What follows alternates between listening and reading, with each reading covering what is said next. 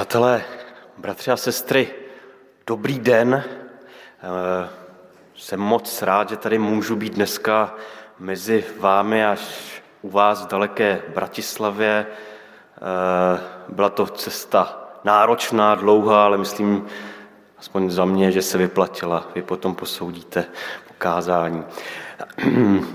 Přijel jsem k vám, jak už bylo řečeno, tedy z Litomyšle, z krásného východočeského města, z takové perly právě té celé oblasti, jakkoliv je to město malé, tak má velmi bohatou kulturní, duchovní historii a jak už je patrné, tak v Litomyšle také zápasíme s tím, což, o čemu se můžete dozvědět jenom z nějakých dobrých, zpravidla starších románů, třeba od Heinricha Mana, to je s takovou jistou povýšeností, možná maloměšťáctvím.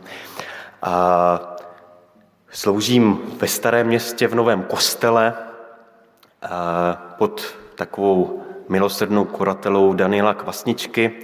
A dneska ráno jsem si vlastně vzpomněl, že v tom novém kostele asi před pěti lety k nás přijel obohatit a skutečně obohatil váš sbor Kvapočky a pořád na to tak rád vzpomínáme a jsme za to vděční. Tak přece jenom nějaká souvislost tady je.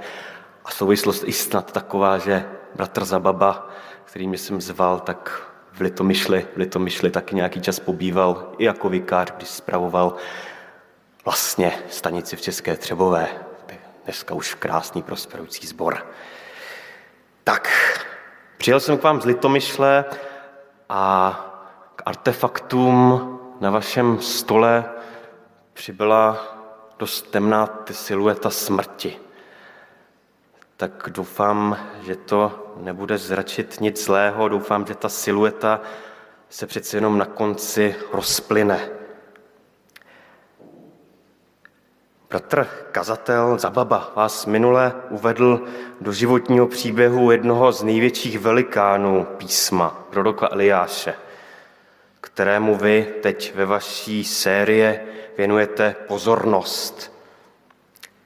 A my dnes navazujeme na ten text o, myslné, o pomyslném bezedném kelímku z minulé neděle, kdy zoufalá vdova se svým synem uslyšela prorokův hlas, neboj se.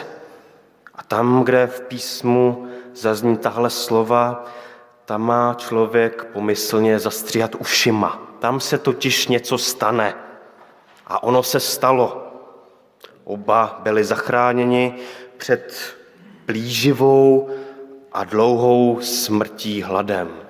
A dnes, dnes si připomeneme, že přítomnost proroka velkých božích věcí nemusí nutně znamenat bezstarostnost. Ale vlastně co víc, že přítomnost boží vlastně v jednu chvíli jakoby znamenala zmar, možná počouchlý trest, podivné hraní nevyspytatelného nebo naopak vyspytatelně děsivého božstva, hrajícího s náma v kostky. Totiž není to s náma všechno vlastně jen taková hra, dosti cynická hra. Prorok přichází s evangeliem dobrou zprávou, že nezemřete hladem, neboť mouka ve čbánu neubude a olej v láhvi nedojde až do dne, kdy dá hospodin zemi déšť. Tak jsme četli, možná v jiném slovenském překladu, minulý týden. Ale dítě, dítě to ubude. A stejně tak Ježíš, když se dozví, že Lazar je Lazar, neboli Marot, dává si na čas.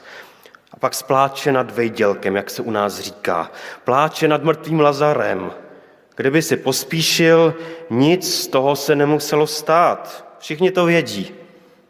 Jak to vystihl apoštol nás, často pochybujících, někdy dokonce nevěřících, apoštol Tomáš. Pojďme také, ať zemřeme s ním. Co tedy? Snad tedy můžeme jen pasivně a rezignovaně přihlížet téhle šachové partii nejvyššího. Snad, ale ne tak vdova, o které jsme četli. Co ti bylo do mých věcí, muži boží, přišel si ke mně, abys mi připomněl mou nepravost a mému synu přivodil smrt? Tak křičí zoufalá matka, už jednou zachráněná pohanka. Jediný syn, tedy jediná budoucnost, ale snad i vzpomínka na svého manžela, na minulost. Snad také jediný smysl přítomnosti. Tenhle syn není. To její vysvětlení se nabízí. Bůh si skrze proroka u ní asi něčeho všiml. Jinak by se to nestalo. Bůh je podle ní Bohem jakési kosmické spravedlnosti, prováděné tady a teď, ve které všechno zlo má být patřičně potrestáno. Mzdou hříchu je smrt. Naštěstí Izraelité mají, tedy měli, teď už je nepotřebují, anebo nemohou potřebovat berany. Křesťani mají Krista, na kterém si Bůh vybil svůj kosmický hněv. No a v Sareptě je syn, syn vdovy. A je to stále běžné. Příliš často možná bereme Pána Boha právě takto.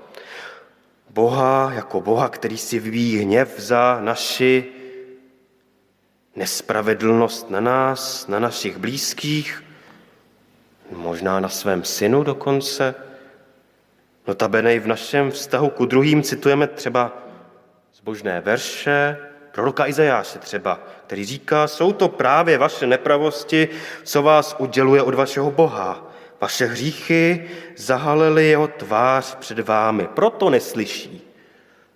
A ne, že by to nebyla pravda. Ne, že by tenhle text neměl svůj smysl. Určitě má. Ale takhle utěšujeme zarmoucené.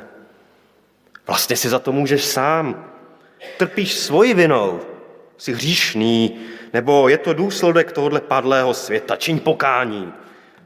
Zažil jsem, kdy lidem, co tak říkajíc, mleli z posledního, necítili téměř nic jiného než zmar, byl ordinován tenhle lék. Jak snadné tohle radit? A jejda, ono to nefunguje. Když jsem vyznal, ono to nezmizelo, ono to bolí pořád. A krásně se tu nabízí ten legendární Job. Jeho zbožní přátelé to viděli stejně, že jestli dopadl takto, pak musí být někde u tebe chyba. Podívej, Bůh je velký a spravedlivý, on nedělá chyby. Přiznej si to. Ty jsi to zkazil. Začínáme špatným svědomím. A pozor, někdy snad v minulosti nám tihle počouhlí rádci, kteří si začali dobře, že s, Johe, s, Johe, s Jobem zpočátku byli v jeho bídě a raději mlčeli, posloužili dle mého dobrým příkladem, ale pak začali zbožně, skutečně zbožně, ale tím víc skutečně blbě s prominutím kecat. Nakonec se Job modlí za milosrdenství pro tyhle zbožné. Sám Job, který hospodinu nadává, žehrá. Mluvili totiž za hospodina nepatřičně, dočítáme se tam. Nějak v tom našem podvědomí hal stále žije představa Boha, vlastně téměř pohádková, že pán Bůh kouká z nebíčka na hodné, i zlobivé a hodným žehná a zlým se vede zle tady a teď. Pokročme. Mluvili jsme o zoufalé matce, o její více, ale pokročme trošku dále. Je tu prorok, bere syna vdovy do náruče a staví před tvář Boží. I on křičí, jak můžeš, hospodine, moje hostitelka a takhle trpí. A všechno má přijít vniveč s mojí a tedy i tvojí přítomností. Proč zabíš nevinného? A hospodin naštěstí vyslýchá, dává dítěti zpět duši, navrací zpět duši. To sloveso hebrejštině nese stejný základ jako hebrejský termín pro pokání. Neboli oživuje, křísí dítě. Ale proč se to všechno stalo? Nedalo se tomu předejít? Otázka vlastně trvá, rezonuje. A nechme to tak ještě chvilku. Nechme promluvit ještě vdovu.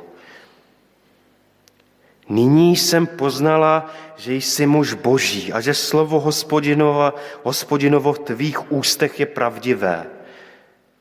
Hned, jak prvně poznala Eliáše, věděla, že je tento spjatý s hospodinem a uvěřila v jeho, jeho slovu, když mu onehdy ze skromných zbytků udělala večeři. Vsadila vše, aby se stal zázrak. A on se stal. Přežila a s ní i její syn. A neměli nedostatek. Tehdy se to obešlo bez ženiny zřejmé vyznavačské reakce, vyznání. Ale až dnes jako svědek zkříšení svého syna vyznává, jako by víra ženy nějak povyrostla, jako by pravda o prorokovi a jeho bohu v ní sílila a nakonec ze srdce vytryskla až do úst. A není to s náma podobné. Přijímáme den za dnem pomyslný chléb i olej, bezedný kelímek dobrých darů, ale nevidíme. Možná je to příliš běžné, ale možná nás trápí něco, co jakoby brání vidět. U naší vdovy to snad byla její samota, smutek nad ztrátou blízkého. A pak přijde happy end? Ne. Pak se pokazí něco ještě mnohem víc. Ale na místo konce bez naděje přijde paradoxně vyznání. Jak říkával Luther, Bůh je skrytý v protikladu.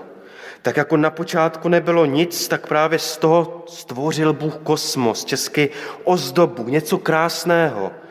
Tam, kde je jen chaos, mar, kde nic není, tam má podle Lutera člověk očekávat, že možná právě tam je něco na spadnutí. Teď Bůh tvoří z ničeho. Možná ještě chvilku a vznikne něco velkého. Může to být cokoliv, třeba naše víra. Třeba ta začne chápat tak nějak víc. Začne si všímat věcí, o které předtím nezavadila. Začne si všímat nepopsatelných hloubek, třeba právě v těch věcech všedních, každodenních. Život to je totiž proces, děj, to je, jak židé dodnes vnímají realitu. Nemůžeme stát na místě, ani být si nikdy, být nikdy se sebou spokojení. Ale i kdybychom konec konců chtěli, život nás sám nutí si tohle uvědomovat, když nás často hodí do studené vody. A tam se možná dává do pohybu nová, hlubší víra. Tam se rodí vyznání, jako se zrodilo u vdovy. A jako se poté znovu narodil ten syn. Krize, která se stala příležitostí. A tak, a tím už se dostávám k odpovědi na naši potá, počáteční otázku. A tak se vše obrací až touhle tragédií smrti. Možná touhle tragédií ale možná právě výtkou v té vdovy. Přišel si mě zahubit, připomenout můj hřích. Zoufalá námitka, ale možná ještě více napomenutí. Božího proroka, ale možná, možná též hospodina samotného.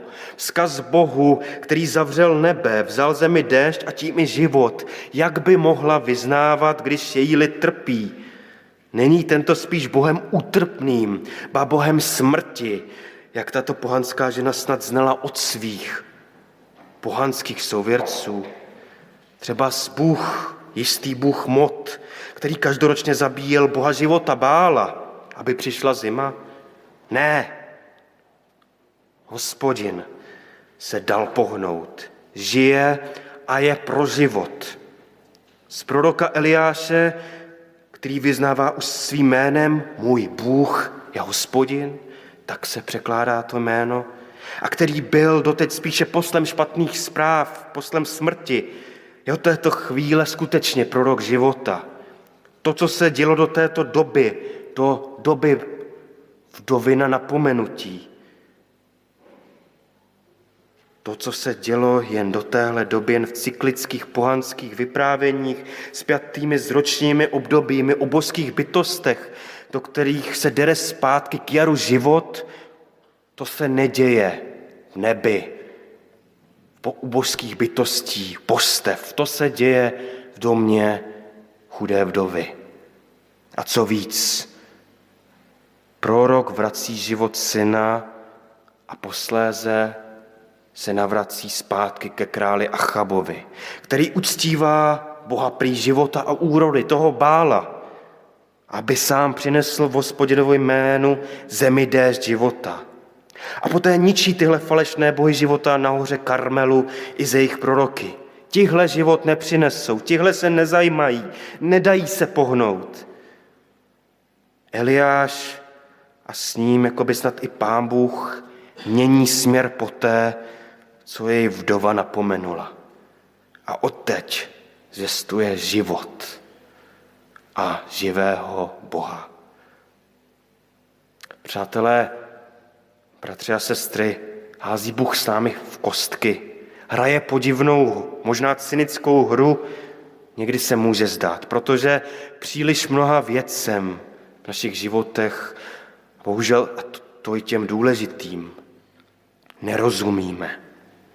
Ale přesto se můžeme možná opatrně odvážet říct, že příběh Eliáše, vdovy a jejího syna je příběhem života. Života, který přichází v plnosti a který daruje právě tento hospodin, pán a dárce života. Hospodin, který se nechá pohnout, není jak kus ledu, obrátí seba, činí pokání. Právě proto, že je živý a chce slyšet život a žehnat životu, byť sebe menšímu. A že pravdu má nakonec ten, kdo hospodinu, který jedná někdy nevyspětatelně, vyčítá, zápasí, zápasí s ním, bojuje. Že pravdu má ten, kdo hospodinu vyčítá, zápasí s ním, než ten, kdo si vystačí slacháním, jakkoliv zbožným. Víra je děj, proces, který se děje, roste někdy právě v situacích velké bolesti, zápasu, skrz který třeba někdy prohlédneme ke světlu, které jsme neznali. Jestli nejde vyznávat, věřit, když to světlo není ještě není vidět, když to světlo ještě není vidět, nelámej nad sebou hůl. Jestli to nejde někomu blízkému, není to konec, roste to. A roste to, i když se to chvěje. Nevzdávej to. Vždyť Bůh tvoří z ničeho a dá se pohnout. Pro nás pak platí, že my platíme možná za posly soudu ne nad lidmi, ale falešnými bohy, které, který život berou, ničí Člověka spolu s ním zbavují důstojností. Posli, jsme posli soudu nad bezprávím a nespravedlností. A proto jsme zároveň posli života. Života, jejž máme rozsívat, šířit, množit, žehnat mu ve všech jeho podobách, jak nám bylo dáno. Na nářky světa i bratří a sester kolem nás, kteří volají po spravedlnosti životě, Diví se krutosti světa, i boží, odpovídat tak, jak nakonec odpověděl hospodin, když se nechal pohnout, obrátit. Láskou, vyjádřenou někdy pouhou němou přítomností, anebo též kněžským, kristovským zastupováním po Eliášově vzoru, voláním, křičením k hospodinu za ně, a za svět, aby mohli pocítit všichni to osobní sklonění se Boží do jejich života, tak jako ta vdova nebo Lazar.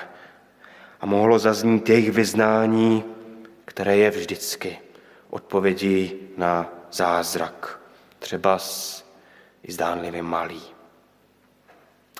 Amen.